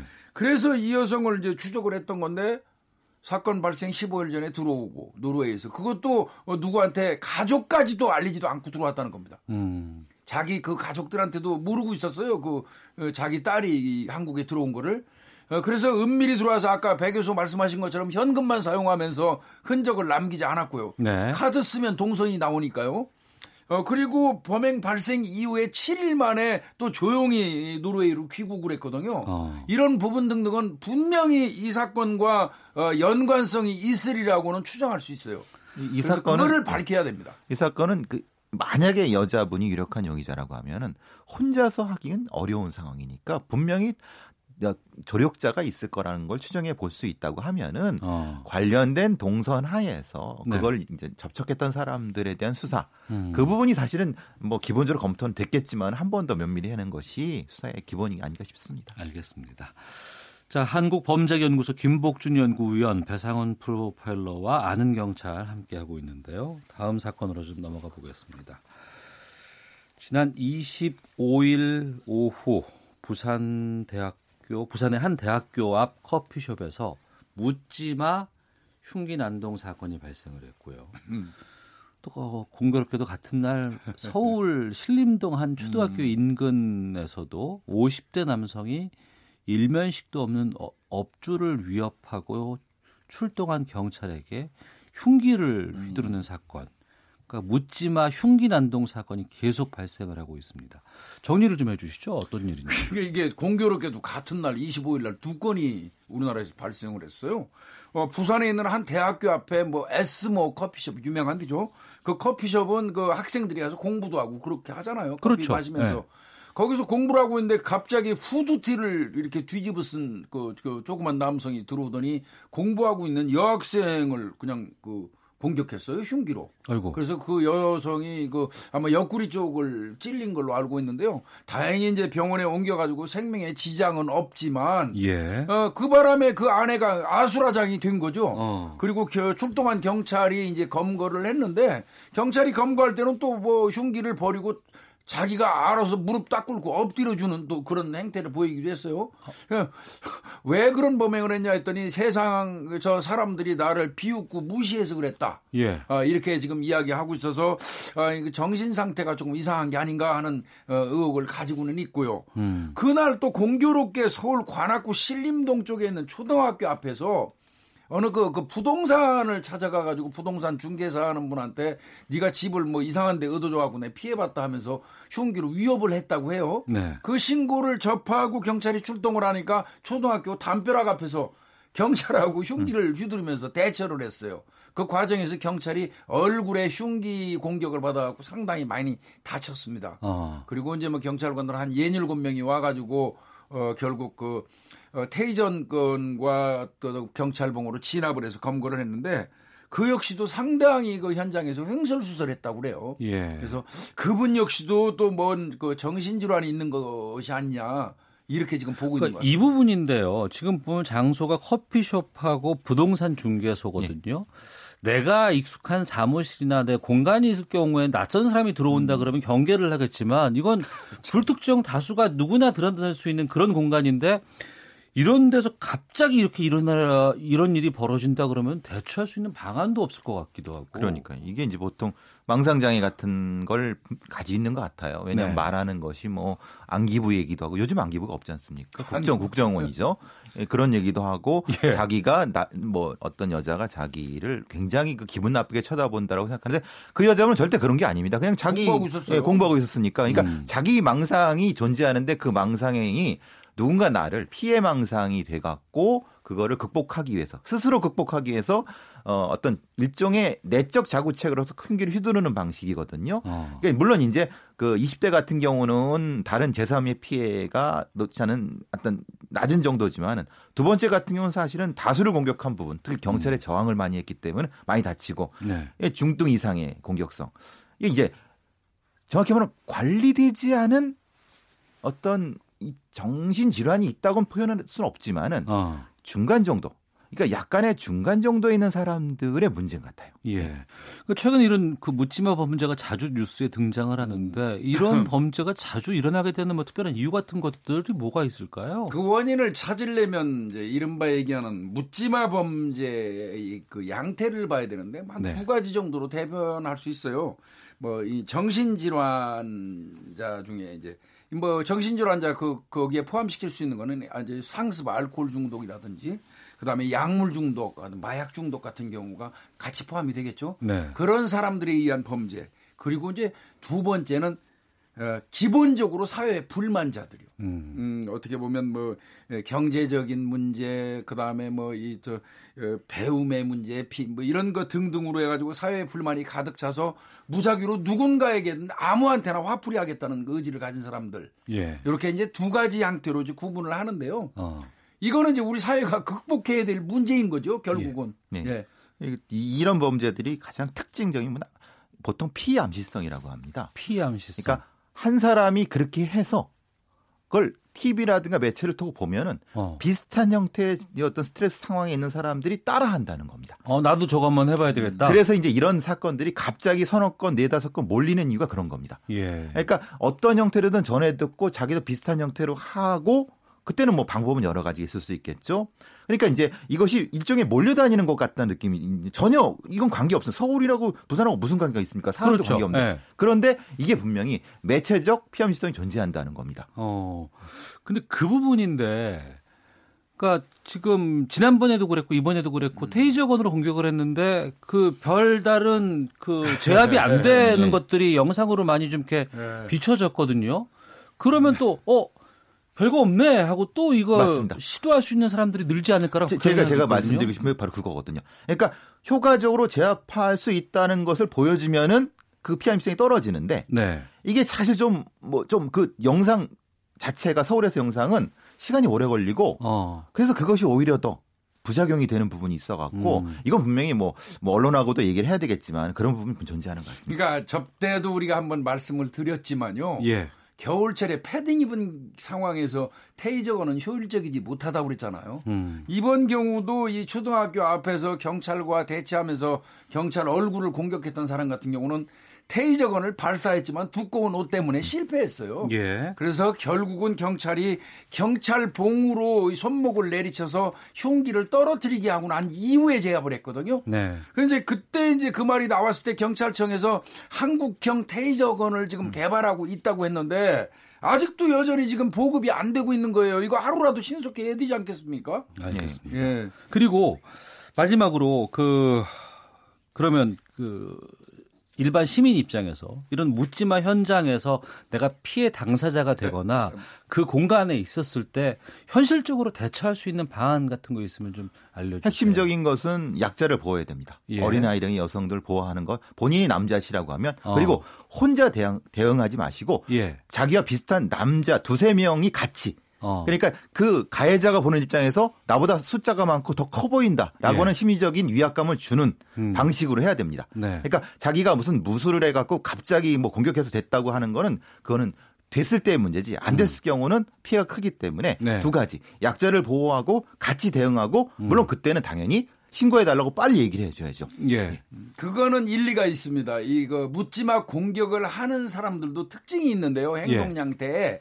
그들도 본인보다 좀 어, 세다고 생각되는 사람을 회피하는 경향이 있다고 합니다. 어. 그래서 여성이나 노인들을 주로 이 범행 그 대상으로 삼는다고 하니까요. 네. 조금 전에 배 교수님 말씀하신 것처럼 어, 건장한 남자들이 그 몇 명이서 그 대응을 한다면 효율적인 어떤 그 예방 방법은 될 것 같습니다. 어, 알겠습니다.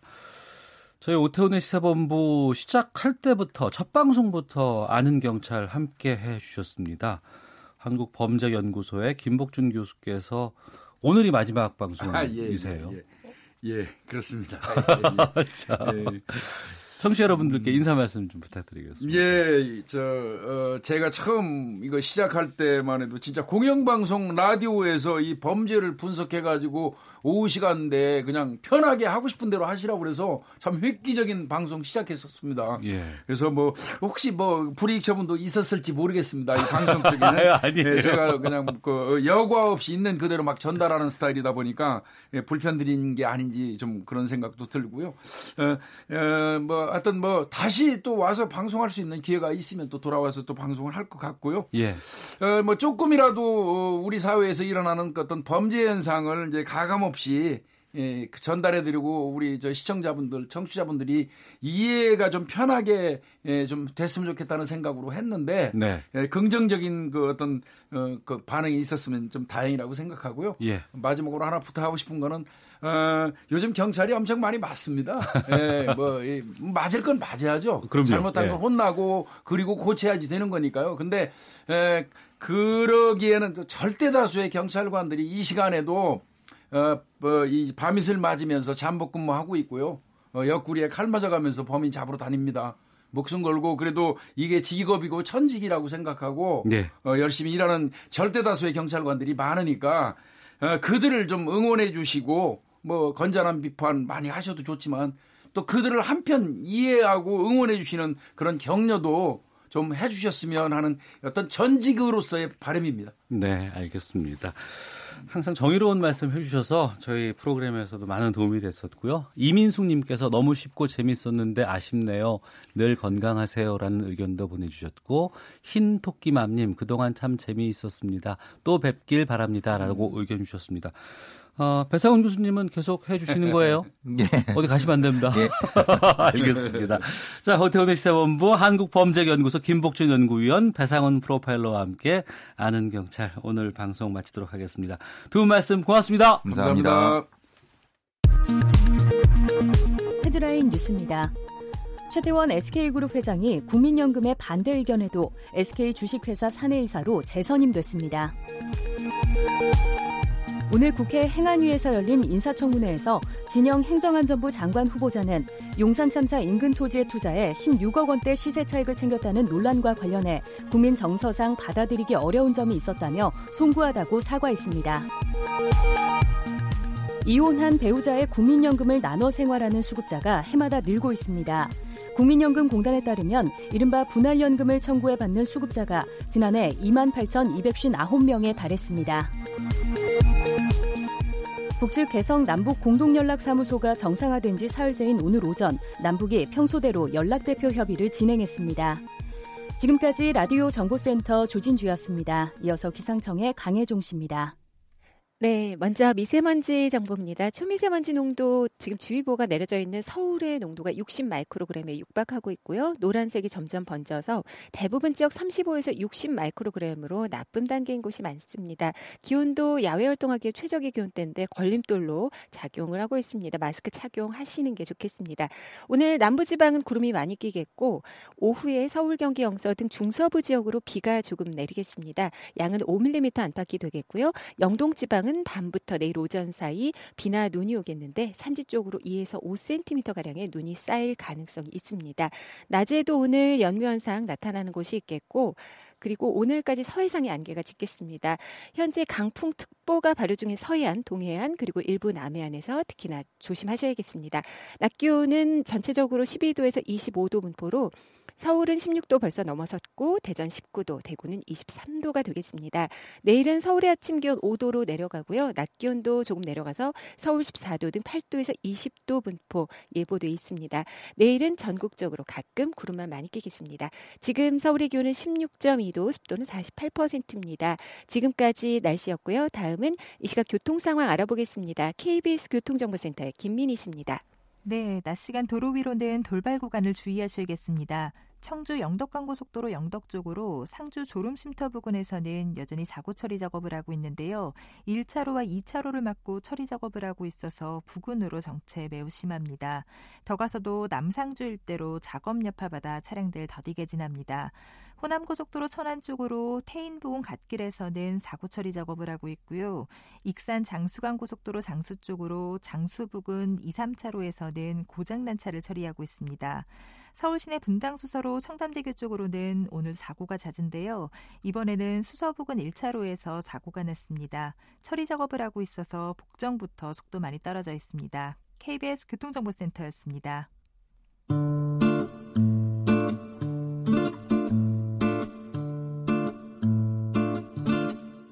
오태훈의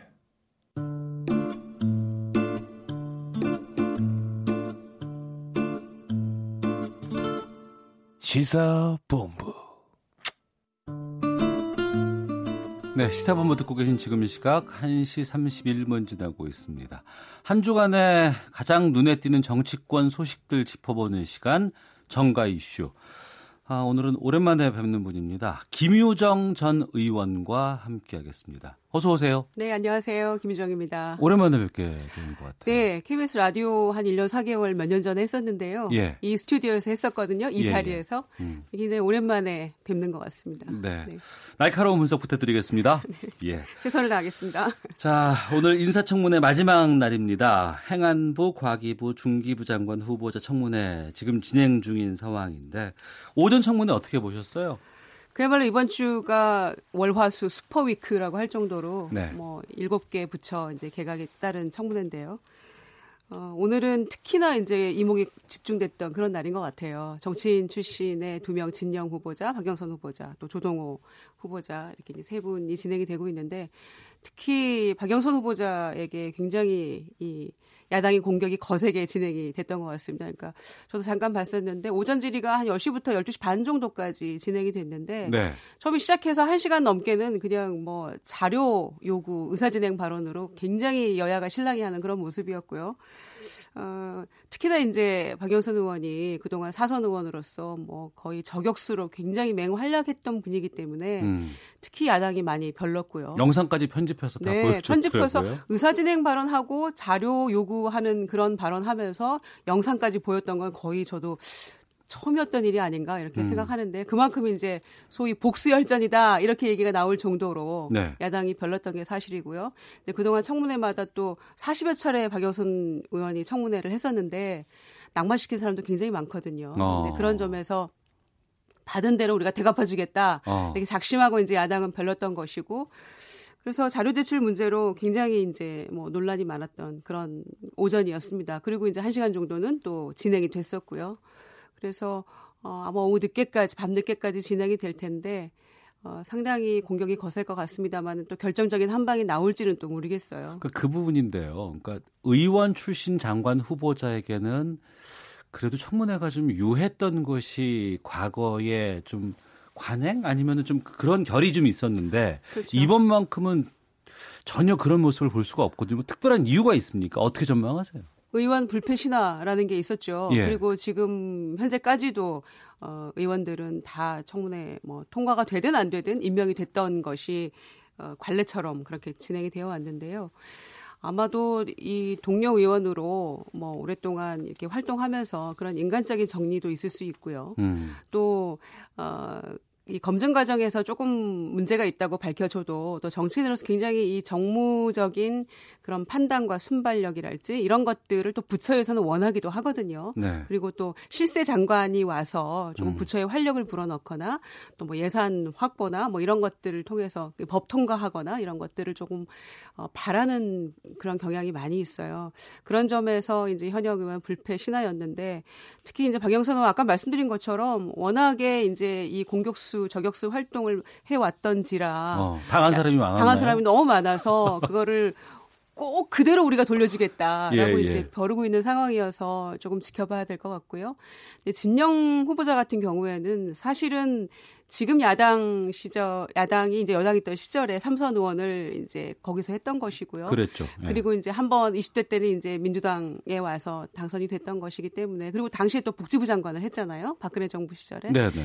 그래서 아마 그런 상당히 곤란한 그런 상황일 겁니다. 지금 아마 한국당 의원들이 음. 그렇긴 합니다만 또 형평성 차원에서 뭐이 과거 동료였다고 해서 봐주기 할 수도 없는 거고요. 그래서 아마 그런 의혹들에 대해서는 예, 철저하게 검증하려는 준비를 하고 있지 않나 이렇게 생각합니다. 네.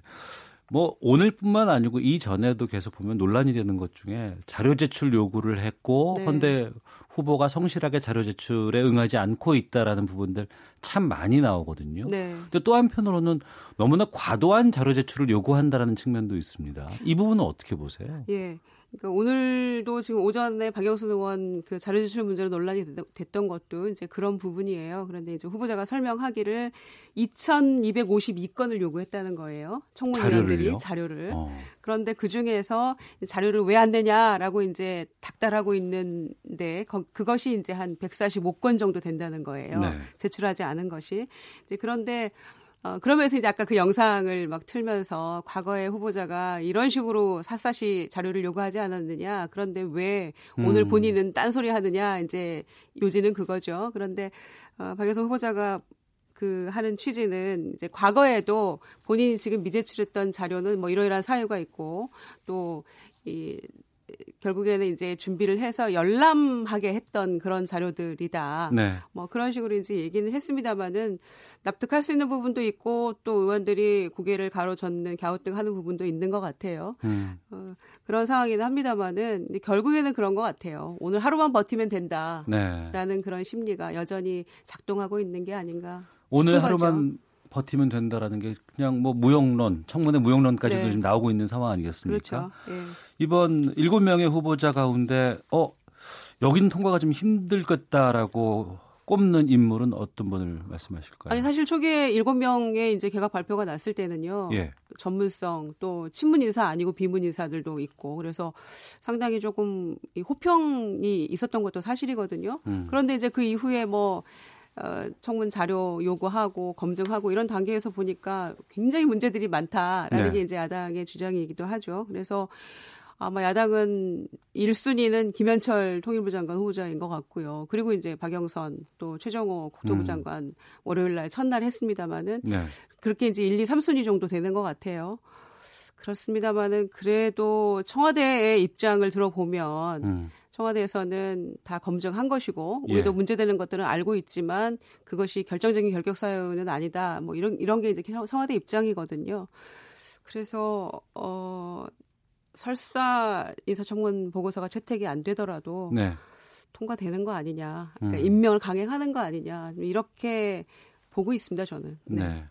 정가 이슈 김유정 전 의원과 함께 하고 있는데요. 버닝썬, 장자연, 김학의 이 네. 대표되는 세 사건 가운데 최근에 정치권을 핫하게 지금 어, 하고 있는 이슈는 김학의 전 차관 의혹입니다. 네. 재수사가 이제 지금 들어가고 있는 상황인데 과거 사위가 박, 곽상도 전 청와대 민정수석 비서관 또 이중희 전 민정비서관에 대해서 수사 외압 의혹 관련 수사를 권고를 했습니다.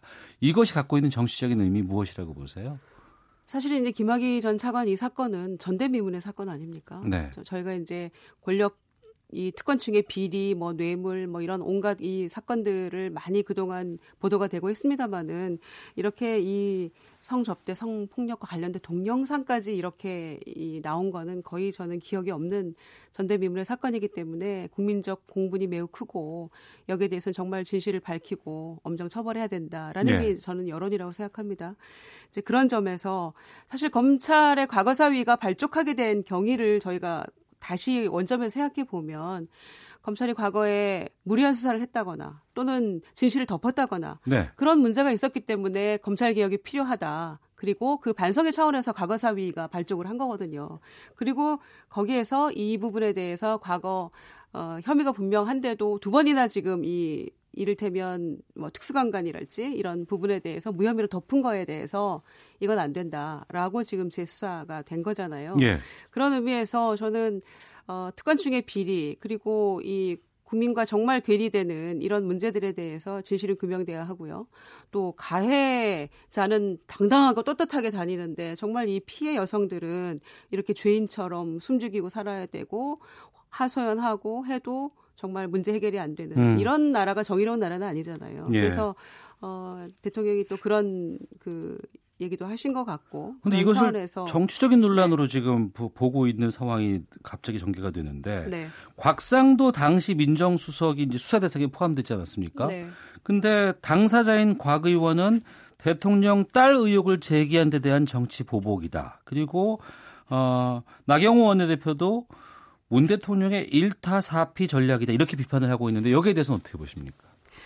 뭐 야당으로서는 마음에 안 드니까 뭐 이런 말 저런 말 할 수 있겠습니다만은 곽상도 의원이 민정수석이었던 건 부인할 수 없는 사실이잖아요. 예. 그리고 지금 검찰과 당시 민정 라인이 굉장히 말과 주장이 다르면서 대립하고 있는 거잖아요. 음. 경찰은 외압이 있었다라는 것이고 이 당시 민정 라인에서는 뭐 경찰이 거짓말한 것이다 이렇게 얘기하면서 부딪히고 있는 것이고 네. 그리고 어, 최근에 나오는 증언들은 민정 라인에서 알고 있었고 김학의 전 차관 데려다가 뭐 얘기하려고 했는데 응하지 않았기 때문에 결국 그냥 차관의 임명 그대로 했다. 그러니까 이런 것들이 다 또 경찰에 그 대해서 외압 수사에 반증이 될 수 있는 것들인데 서로 말이 다르잖아요. 그런 상황에서 어, 당시 민정 라인에 있었던 이 곽상도 수석 현 뭐 한국당 의원이죠. 그 수사하는 건 너무 당연한 일인데 음. 그거를 본인이 정치 보복이라고 본인은 뭐 주장할 수는 있겠습니다만은 네. 그런 건 아니라고 생각하고요. 어. 이게 이제 그 시작은 검찰 개혁부터 시작을 했는데 결국은 이렇게 이르게 된 것인데 과거 6년 동안 이 사건을 덮고 은폐하려고 했던 자유한국당이 그 주체 아닙니까? 예. 그 지난 정권에서 거기에 대한 반성이 우선이지 이렇게 음. 반발하는 건좀 옳지 않다고 생각하고요. 예. 일타 사피 뭐 이런 얘기 했는데 그러면서 어, 민주당에서 이거는 정말 이 검찰이 덮었던 사건이기 때문에 특검 필요한 거 아니냐 뭐 이렇게 얘기하잖아요. 거기에 대해서 뭐 나경원 대표가 김학의 특검 하자 대신에 우리 이것도 하고 이것도 하고 다 특검으로 지금 가려고 하는 그런 얘기 꺼냈잖아요. 그러면서도 공수처는 안 한다고 하잖아요. 음. 그러니까 검찰을 못 믿는데 공수처는 또 안 된다고 반대하고 스스로 이율 배반적인 행동을 보이고 있는 거죠. 예. 그래서 저는 어 전현직을 막론하고 여야를 막론하고 이 부분에 대해서는 진실을 똑바로 가리고 문제가 있는 거에 대해서는 처벌도 받고 해야 음. 된다고 음. 생각합니다. 그건 여야 여야가 없는 것이죠. 예. 네. 이제 일주일 남은 4.3 보궐선거 이야기 어, 넘어보겠습니다. 경남 창원 성산 그리고 통영 고성 두 지역에 이제 각 당의 지도부가 총 출동을 했습니다. 자유한국당 황교안 대표, 바른미래당 손학규 대표는 지금 이 지역으로 내려가서 선거를 지금 진두 지휘하고 있는 입장인데 네. 이 보선을 바라보는 입장 어떻게 보세요? 야권에서는 뭐 정권 심판이라고 얘기를 하고 있고요. 그렇지만은 음, 객관적인 상황에서 보면은 이 지역은 원래 다 이제 보수 당에서 어, 오랫동안 이 지지가 높았던 그런 지역이기도 하죠. 그런데 어, 원웨인 두 대표가 지금 이 바른미래당 그다음에 한국당 두 대표가 굉장히 열심히 하고 어, 선거는 하고 이제 연일 보도는 되고 있는데요. 어, 한국당 입장에서는 이제 황교안 대표의 데뷔전 같은 거죠. 네. 그리고 어, 입당한 지 불과 얼마 안 돼서 지금 대표가 되고 처음 치르는 재보선 선거에서 어, 그 결과에 따라서 앞으로 더 이제 당 장악력이랄지 리더십이 훨씬 더 이 공고해지는 그런 결과를 낳을 텐데. 예. 3월 25일 날 엊그제 이제 이 민주당과 정의당 후보가 단일화가 됐잖아요. 특히 이제 창원 성산 같은 경우에. 그래서 이제 거기에 대한 여파가 어떻게 될 것인지 음. 사실은 음. 그 전까지는 이 두 지역 모두 한국당이 좀 유리하다. 그리고 이 문재인 정권에 대해서 이제 실, 실망하고 등 돌리는 그런 보수층들이 아마 결집하게 될 것이다 이런 예측도 많았는데 네. 창원 성산 같은 경우는 두고 봐야 될 것 같아요. 어. 네, 그래서 어, 과거에 이제 노회찬 의원 또 권영길 의원 이분들이 또 굉장히 털을 닦아놓으신 그런 어, 경험이 있었기 때문에 음. 어, 단일화의 효과는 상당할 것이다. 또 이렇게 보여져서 이번 선거 불똥이 갑자기 이현주 의원 때문에 손학규 대표와 이현주 의원 간의 이런 그 여러 가지 얘기로 좀 퍼져나가고 있는데 이건 어떻게 보세요, 간단히? 이현주 의원이 정치를 잘못 배운 것 같아요. 어. 그러니까 이제 막말로 주목받다 보니까 음. 이 금도를 넘어선 발언을 많이 하고 있는데요. 네.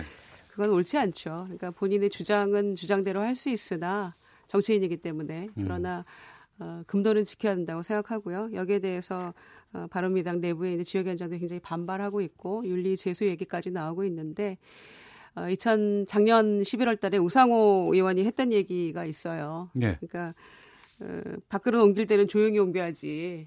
이렇게 노이즈 마케팅 하지 말아라. 예, 예. 이제 이런 얘기 했었는데요. 본인이 뭐 어느 당으로 옮겨가고 싶어 하는지는 뭐 국민 여러분이 알고 계시겠습니다만은 이렇게 적어도 아무리 막말이 난무하는 정치권입니다만은 좀 지킬 건 지켜야죠. 결국엔 부메랑 됩니다. 본인에게. 음, 알겠습니다. 한 주간의 정치권 소식 짚어봤습니다. 정가 이슈 오늘 김유정 전 의원과 함께했습니다. 오늘 말씀 고맙습니다. 네, 감사합니다. 오태훈의 시사본부는 여러분의 소중한 의견을 기다립니다. 짧은 문자 50원, 긴 문자 100원의 정보 이용료가 되는 샵 9730, 우물정 9730번으로 문자 보내주십시오. KBS 라디오 앱 콩은 무료입니다. KBS 라디오 오태훈의 시사본부. 지금 여러분은 대한민국 라디오 유일의 점심 시사 프로그램을 듣고 계십니다. 요즘 유통업계 화두하면 단연 배송 이 두 글자입니다. 고객 집 앞까지 누가 더 빠르게 주문한 상품을 가져다 놓느냐 여기에 업계의 생사가 엇갈리고 있다고 합니다. 하지만 이 빠른 배송에 따른 그림자들도 짙어지고 있다고 하는데 여기에 대해서 좀 알아보겠습니다. 택배 전쟁 살펴보죠. 김성환의 뉴스 소다 시사평론가 김성환 씨와 함께합니다. 어서 오세요. 네 안녕하세요. 이 속도 전쟁이 뭐 장난 아니라면서요? 혹시 뭐 온라인 쇼핑이나 모바일 쇼핑 즐기세요? 우리 집에서 누가 해요. 저랑 비슷한 패턴이 매번 집 앞에 뭐가 와 있어요. 아, 요즘 네. 남성들도 굉장히 많이 해요. 네, 네. 근데 몇 시간이면 물건이 도착하는 것 같으세요? 음. 근데 아, 저 아침에 출근할 때좀 네. 일찍 나오는데 집 앞에 뭐가 나, 놓여져 있어요. 그러니까요. 새벽에 네. 누군가가 갖다 주는 거잖아요. 그러니까요. 네. 뭐 우렁각시도 아니고 말이죠. 네. 그러니까 요즘 택배가 그런 상황이에요. 어. 배송이 얼마나 많이 빨라지냐면요. 사실 한 5년 전쯤까지만 해도 이틀 만에 택배가 왔다 그래도 우와 빠르다 이 정도면. 아 고맙죠. 예. 그걸 빠른 배송이라고 불렀어요. 예. 근데 요즘 그렇게 하면 주문 취소가 막 물밀듯 어, 밀려 들어올 걸요. 왜냐하면은 이후에 다음 날 배송해주는 이길 배송이라는 게 등장했거든요. 예, 예. 그리고 로켓 배송이 나왔습니다. 어. 당일 오전에 주문하면 오후에 배달해주는 당일 배송이 등장했거든요. 예. 이것도 너무 느려요. 그래서 새벽 배송, 샛별 배송이라고 해서 아침에 현관문 열고 딱 나가보면 어. 경험하셨다고 하는 것처럼 물건이 배달돼 있는. 근데 그것도 느려요. 최근에는요, 3시간 배송, 30분 배송까지 등장했습니다. 조금 과장하면요, 예. 라면 하나 끓여 먹을 시간에 물건이 도착한다는 얘기입니다. 어, 이전에는 저는 새벽에 왔다는 게 어떤 느낌으로 받았냐면 네. 저녁에 다 배달을 돌리다가 늦게 되신 분이 마감을 하기 위해서 밤 11시 반 12시에 겨우 배송을 해놓은 걸 아침에 보는 것이 아닌가 싶었는데 그게, 그게 아니고 아예 새벽에 가, 져다 주는 거예요. 전혀 다른 배송입니다. 근데 그건. 30분 배송은 좀 굳이 이렇게까지 빨리 배달을 할 필요가 있을까 싶은 생각이 들거든요. 크게 두 가지 이유로 분류할 수 있을 것 같은데요. 첫째는 생존을 위한 속도 경쟁. 네. 그러니까 다른 데가 빨리 배달한다고 하니까 나는 조금 더 빨리, 조금 더 빨리 하다 보니까 더 빨라지는 거예요. 자꾸 배달 시간이, 배송 시간이 좀 더 줄어드는 현상이 나타나는데요. 두 번째는 어, 이 시장 판도가 바뀌었다는 거예요. 음. 예전에는 어, 뭐 온라인이나 뭐 모바일 쇼핑을 하게 되면 화장품이나 전자 제품, 뭐옷 이런 거 쇼핑했잖아요. 지금은 뭐 없어요. 예. 네. 그냥 그러니까 그런 네, 물건 같은 경우에는 없어요. 조금 늦게 배달이 돼도 네. 배송이 돼도 큰 상관이 없거든요. 그런데 요즘에는 직장인이나 1인 가구 워킹맘을 중심으로 해서 장보기가 좀 불편하니까요. 아. 신선식품 주문량이 폭증하고 있습니다. 예. 그러니까 생각날 때 주문하면 곧바로 배송해 주니까 음식 해 먹기 굉장히 편리하거든요. 음. 그러니까 신선식품 같은 경우에 배송 시간이 길어지면 상품이 부패할 위험이 있다는 거죠. 네. 그러니까 업체들 입장에서 우리가 더 빨리 배달해 줄 수 있습니다라고 하는 마케팅을 하는 거예요. 음. 이게 또 소비자한테 먹히니까 이런 마케팅이 오히려 경쟁을 부추겨서 오히려 더 배송 시간이 짧아지는 현상이 나타나는 거죠. 네. 우리나라 배송 시장 규모도 엄청나게 커졌다면서요? 그러니까 온라인 거래액이 얼마 전부터 말씀드리면요. 지난해 112조 원 가까이 됩니다. 112조 원? 예, 온라인 쇼핑액이요. 어. 여기에서 신선식품이라고 분류될 수 있는 농축수산물 규모가 한 2조 원 정도 차지하고 있는데 예. 이 규모가 매년 폭발적으로 증가를 하고 있습니다. 그러다 보니까 당연히 이제 새벽 배송 같은 게 늘어날 수밖에 없지 않겠어요? 근데 이게 2015년에 시작이 됐는데 이때 시장 규모가 100억 원에 불과했어요. 음. 그런데 작년에 배송 시장 규모만 4천억 원으로 한 40배 정도 증가했습니다. 자연스럽게 택배 차량도 늘어나지 않겠습니까? 네. 서울에만 새벽 시간에 한 3천 대의 택배 차량이 움직이고 있습니다. 차량으로 본다 그러면 새벽 시간에는 막히는 게 없기 때문에 좀 유리한 부분도 있긴 있을 것 같긴 합니다만. 근데 배달하는 건 굉장히 불편할 수 있어요. 왜냐하면은 비밀번호 모르면 집 앞까지 갖다 놓기 어렵잖아요. 그러네요. 어떻게 하셨을까 그걸? 그 다 이제 전수전수 해주는 거예요, 사실은. 어. 그리고 또 예전에 그랬잖아요. 출입구 옆에 비밀번호 몰래 적어둔다는 예. 얘기가 있었는데요. 그래서 아파트 단지 같은 경우에는 경비원하고 많이 다툼도 발생한다 그래요. 어. 아, 저 가야 되는데, 배달해야 되는데, 경비원 분들 입장에서도 좀 쉬어야 되는 시간인데, 음. 계속 택배 차량이 들어오는 거죠. 네. 근데 이렇게 그 빠른 배송, 그리고 배송 시장 규모 커지는 거, 이게 우리나라만 좀 특별히 그런 건지 아니면 외국은 어떤 상황인가요? 외국도 비슷해요 상황이. 그래요. 중국 광군제 아시죠? 최대 쇼핑 할인 행사잖아요. 저희 한번 다뤘었죠. 예, 네. 예. 하루 주문량이 13억 5천만 건입니다. 어. 이걸 다 어떻게 배달을 하겠어요? 택배 기사하고 우편 배달원 심지어 소림사 학생 승려까지 나서서 한 300만 명이 배달을 해요. 예. 그래도 2,200만 건을 배달을 제때 하질 못했거든요. 음. 작년 중국의 택배 물량이 500억 건을 넘어섰습니다. 대표적인 유통기업인 알리바바 역시 배송 시간을 줄이기 위해서 지금 사활을 걸고 있는데요. 네. 중국 대륙 엄청나게 크잖아요. 중국 내는 24시간 배송. 그리고 해외는 72시간 배송을 하겠다. 이렇게 아, 중국 내에서 24시간 배송이 이루어진다고요? 사실 우리나라는 24시간 배송이라 그래도 아 그것도 빠른다고 생각하는데 예. 중국은 우리나라 몇십 배 크기잖아요. 아, 어마어마하죠 규모가. 그것도 24시간 안에 배송하겠다는 겁니다. 어. 그러니까 자연스럽게 어, 이 배송과 관련돼 있는 물류 분야에 투자를 늘릴 수밖에 없는데요. 예. 주요 민영 택배에서 다섯 곳에 지분을 투자했는데 여기에만 한 수조 원 정도를 투자한 상황입니다. 음. 일본도 마찬가지예요. 유통업계들의 배송 전쟁이 치열해지면서 여긴 또 2분 전쟁이 벌어지고 있어요. 네. 다른 업체에 비해서 2분 더 우리가 빨리 배달할 수 있습니다. 이렇게 음. 홍보를 음. 하고 있는 건데요. 추가 요금을 내면 58분 만에 배송해주는 서비스까지 등장했습니다. 네. 여기도 이제 신선식품 택배 전쟁이 대단한데요. 아마땡이라고 하는 음. 글로벌 기업 있잖아요. 네네. 아마땡 재팬이 있는데요. 10만 종에 달하는 신선식품을 짧게는 4시간 만에 배달해 줍니다. 음. 그리고 2시간 단위로 원하는 배송 시간을 선택하면 그 시간에 딱 맞춰서 전달해 줍니다. 또 경쟁업체들이 속속 등장하면서 경쟁이 또 치열해지잖아요. 네. 그래서 1시간 단위로 배송 시간을 정할 수 있고요. 그 시간 안에 또 배달해 주기도 합니다. 그러니까 우리가 과거에는 동네 슈퍼에 전화해 가지고 이거 이거 배달해 주세요. 30분 1시간 걸리면 뭐 이거는 이해가 되는데 전국적인 망을 갖고 있는 이런 기업에 온라인으로 주문했는 30분 1시간 내로 온다는 거는 엄청난 투자가 들어가야 될 것 같고 그렇죠. 시설이 들어가야 될 거 사람이 들어가야 될 것 같은데 이게 돈이 남아요? 안 남는 거죠. 사실은. 그래서 유통업체들 사이에서는요 온라인 거래로 돈을 버는 곳은 없다 이런 말이 공공연합니다. 근데 경쟁 때문에. 예. 그러니까 선도업체 한두 곳은 뭐 그나마 흑자, 를 낼 수 있지만 나머지는 다 적자 상태라는 건데요. 네. 이 새벽 배송의 선두주자라고 할 수 있는 마켓땡땡, 뭐 음. 뭐 쿠땡맨 이런 곳은 100원어치를 팔면 20원을 손해 보고 있습니다. 전 세계에서 가장 큰 매장을 모토로 내세우고 있는 아마땡이라고 네. 하는 기업 있죠. 2015년 어, 24억 달러, 우리 돈으로 한 3조 원가량의 순이익을 올렸거든요. 네. 근데 배송 손실만 50억 달러, 아이고. 6조 원 정도가 났어요. 그런데도 배송하는 분야에 이렇게 투자를 막대하게 하고 있는 겁니다. 어. 그럼 왜 배송에 사활을 걸고 있느냐? 그러니까요. 우리 속담에 뱁새가 황새 따라가다가 가랭이 찢어진단 말 있죠. 거대 유통업체들이 배송 경쟁을 주도합니다.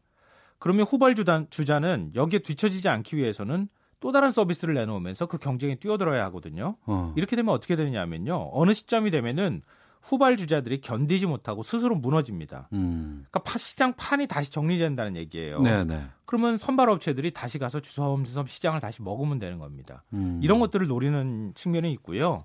또 하나의 이유는 투자자들을 유인한다는 거예요. 네. 적자를 내는 기업한테 끊임없이 투자를 하니까 광고도 어마어마하게 하고 지금 배송을 하고 있는 거 아니겠습니까? 음. 그래서 아마땡이라고 하는 기업은 드론 배선 배송도 하고 그다음에 공중에 에드벌룬 같은 걸 띄워서 물류센터를 하늘로 띄워요. 네. 그리고 또 자율주행 자동차로 배송하겠다 이런 어. 일종의 투자자들한테 꿈을 심어주는 거예요. 네. 그래서 실제로는 기업이 적자 상태가 나더라도 계속 투자가 이루어지도록 만든다는 겁니다. 음. 그러니까 또 비교를 하자면 전기자동차 기업 테슬땡이라고 하는 기업 있잖아요. 여기는 전기자동차만 잘 만들면 되는데 우주선을 막 쏘아 올리잖아요. 예, 예. 근데 이 기업 다 적자 상태예요. 음. 그런데도 투자하겠다는 돈이 계속 밀려 들어온다는 거예요. 그렇게 투자 유인 효과를 낼 수 있다는 겁니다. 그러니까 국내 유통업체들도 역시 배송 서비스로 단기간에 시장 확장을 하면서 끊임없이 투자를 유인하는 효과를 만들고 그 어느 순간에는 뭐 상장이라든가 이런 걸 노린다는 거죠. 네. 소비자 입장에서는 뭐 빨리 배송해 준다니까 고맙긴 한데 9778님 받는 사람이야 신속하게 받는다지만 배송하시는 분들은 밤잠 못 자고 얼마나 힘드실까요?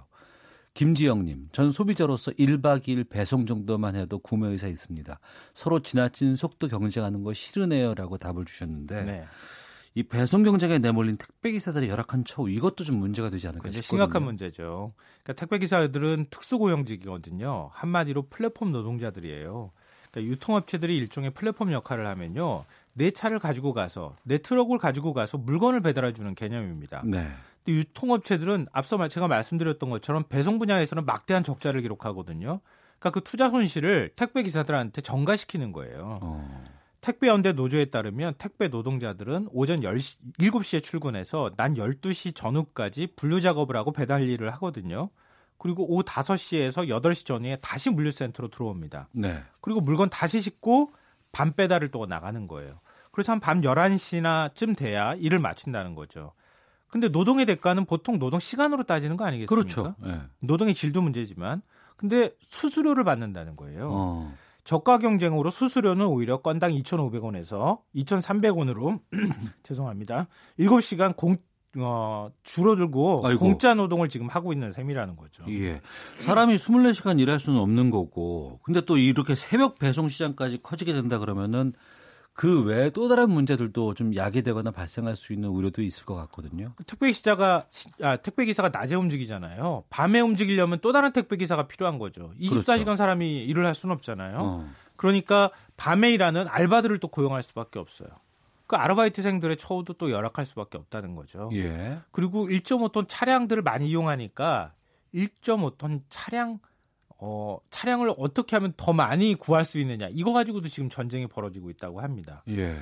그리고 신선식품 배송이 늘면서 일회용품하고 과대 포장이 늘어나고 있어요. 아, 포장 문제도 심각하죠. 그 쓰레기 배출도 상당히 심각한 문제가 되고요. 예.